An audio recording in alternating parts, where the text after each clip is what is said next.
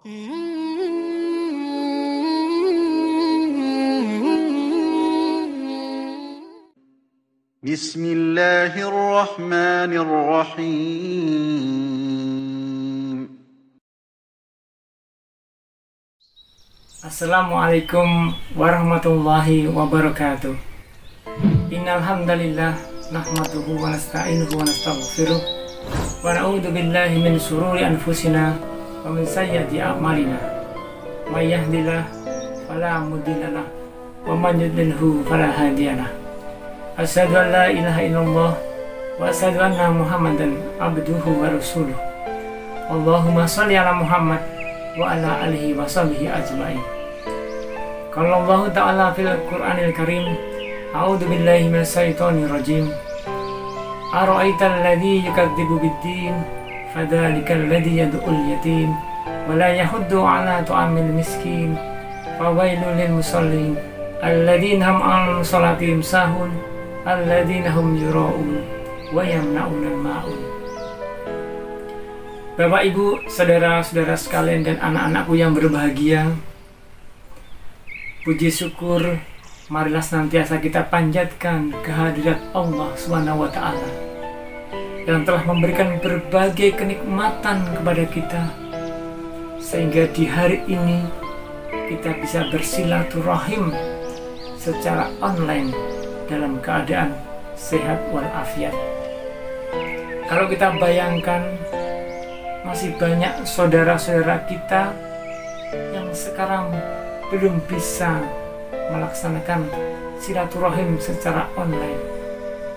Mungkin dikarenakan keterbatasan kuota ataupun juga keterbatasan kemampuan yang berkaitan dengan teknologi informatika atau kemampuan dalam bidang IT.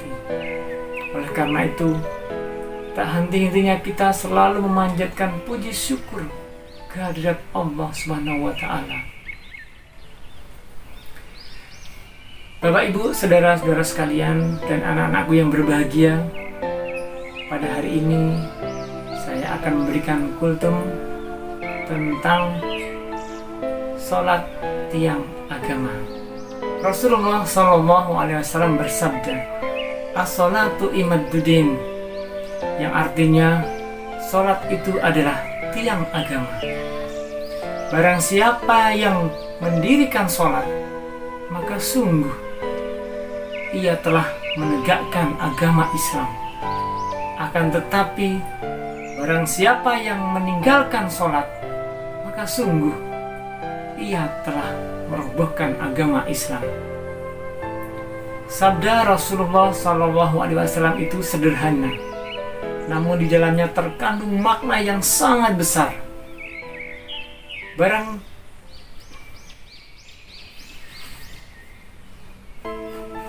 Rasulullah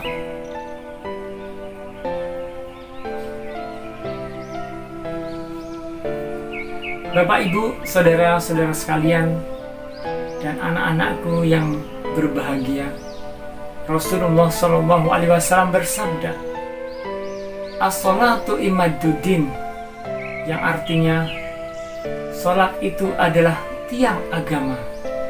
Barang siapa yang mendirikan salat maka sungguh ia telah menegakkan agama Islam.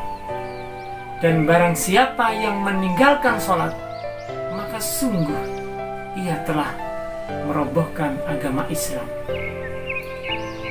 Sabda Rasulullah Shallallahu Alaihi Wasallam itu sederhana, namun di dalamnya terkandung makna yang sangat besar. Dalam agama Islam, sholat diibaratkan sebagai tiang sebuah bangunan. Jika kita mendirikan sholat atau kita mengerjakan sholat, maka kokohlah bangunan tersebut. Karena, karena ada tiang-tiang penyangga yang menyokong bangunan tersebut, sehingga bangunannya menjadi kokoh dan kuat. Akan tetapi, jika kita tidak mengerjakan sholat, maka bangunan tersebut akan roboh karena tidak ada tiang-tiang yang menyangga bangunan tersebut. Masih teringat di benak kita beberapa tahun yang lalu di Yogyakarta ini dan sekitarnya terjadi gempa yang dahsyat. Bangunan-bangunan banyak yang roboh karena ada tiang yang patah ataupun tiang yang rusak sehingga bangunan tersebut roboh terkena gempa. Namun ada beberapa bangunan yang tetap kokoh berdiri karena tiang-tiang penyangganya memang kuat dan tahan terhadap gempa sehingga bangunan tersebut tidak roboh dan kuat. Oleh karena itu, marilah kita selalu meningkatkan ketakwaan kita kepada Allah Subhanahu wa taala dengan menjaga sholat kita yaitu dengan mengerjakan sholat secara ikhlas lillahi ta'ala karena Allah semata sehingga bangunan yang kita bangun akan menjadi kuat dan kokoh karena ada tiang-tiang penyangganya berupa sholat tersebut Bapak Ibu, saudara-saudara sekalian jika kita semua menjaga sholat kita Hakul yakin, saya yakin Allah pun akan menjaga diri kita limpahan-limpahan keberkahan, kenikmatan, baik di dunia maupun di akhirat, akan selalu mengiringi dalam perjalanan hidup kita. Bapak, Ibu, saudara-saudara sekalian, dan anak-anakku yang berbahagia, dalam pelaksanaannya, ibadah sholat bukan hanya sebagai rutinitas atau untuk menggugurkan kewajiban kita kepada Allah Subhanahu wa taala. Namun di balik itu semua ada hal yang lebih besar lagi yaitu sebagai bukti seseorang beriman kepada Allah Subhanahu wa taala. Kalau kita perhatikan berapa banyak manusia yang dengan tanpa merasa bersalah ataupun tanpa rasa menyesal meninggalkan sholat. Berapa banyak manusia yang ketika mendengar seruan hayya sholat dia malah bermain gadget malah sibuk dengan pekerjaannya malah sibuk dengan urusan dunianya bukankah tujuan utama manusia hidup di dunia ini untuk beribadah kepada Allah. Allah berfirman dalam surat Az-Zariyat ayat 56. Wa ma khalaqtul jinna. Dan aku tidak menciptakan jin dan manusia melainkan supaya mereka beribadah atau menyembah kepadaku. Dalam hadis dijelaskan bahwa perbedaan antara orang mukmin dan orang kafir yaitu terletak pada sholatnya.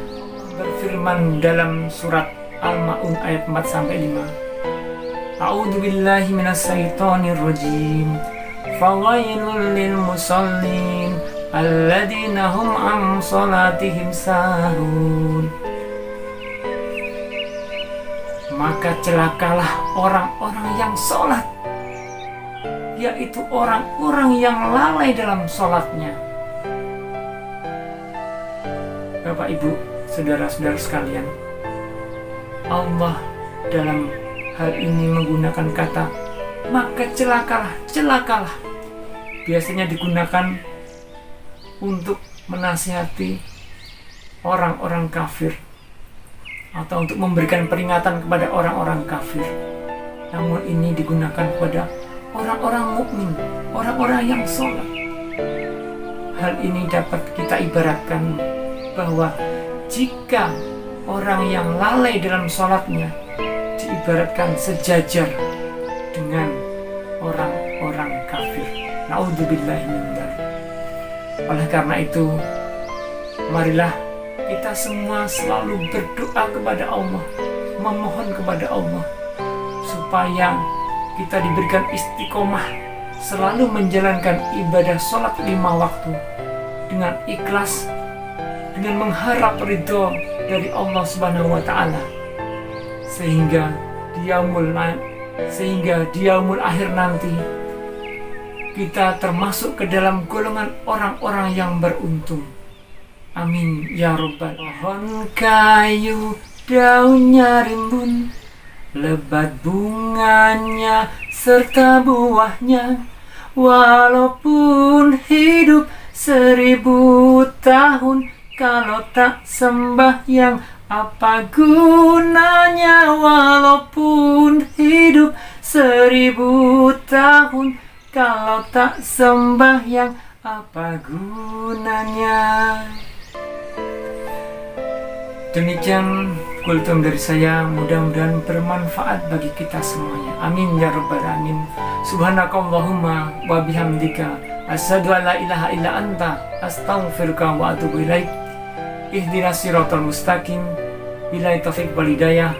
Assalamualaikum warahmatullahi wabarakatuh.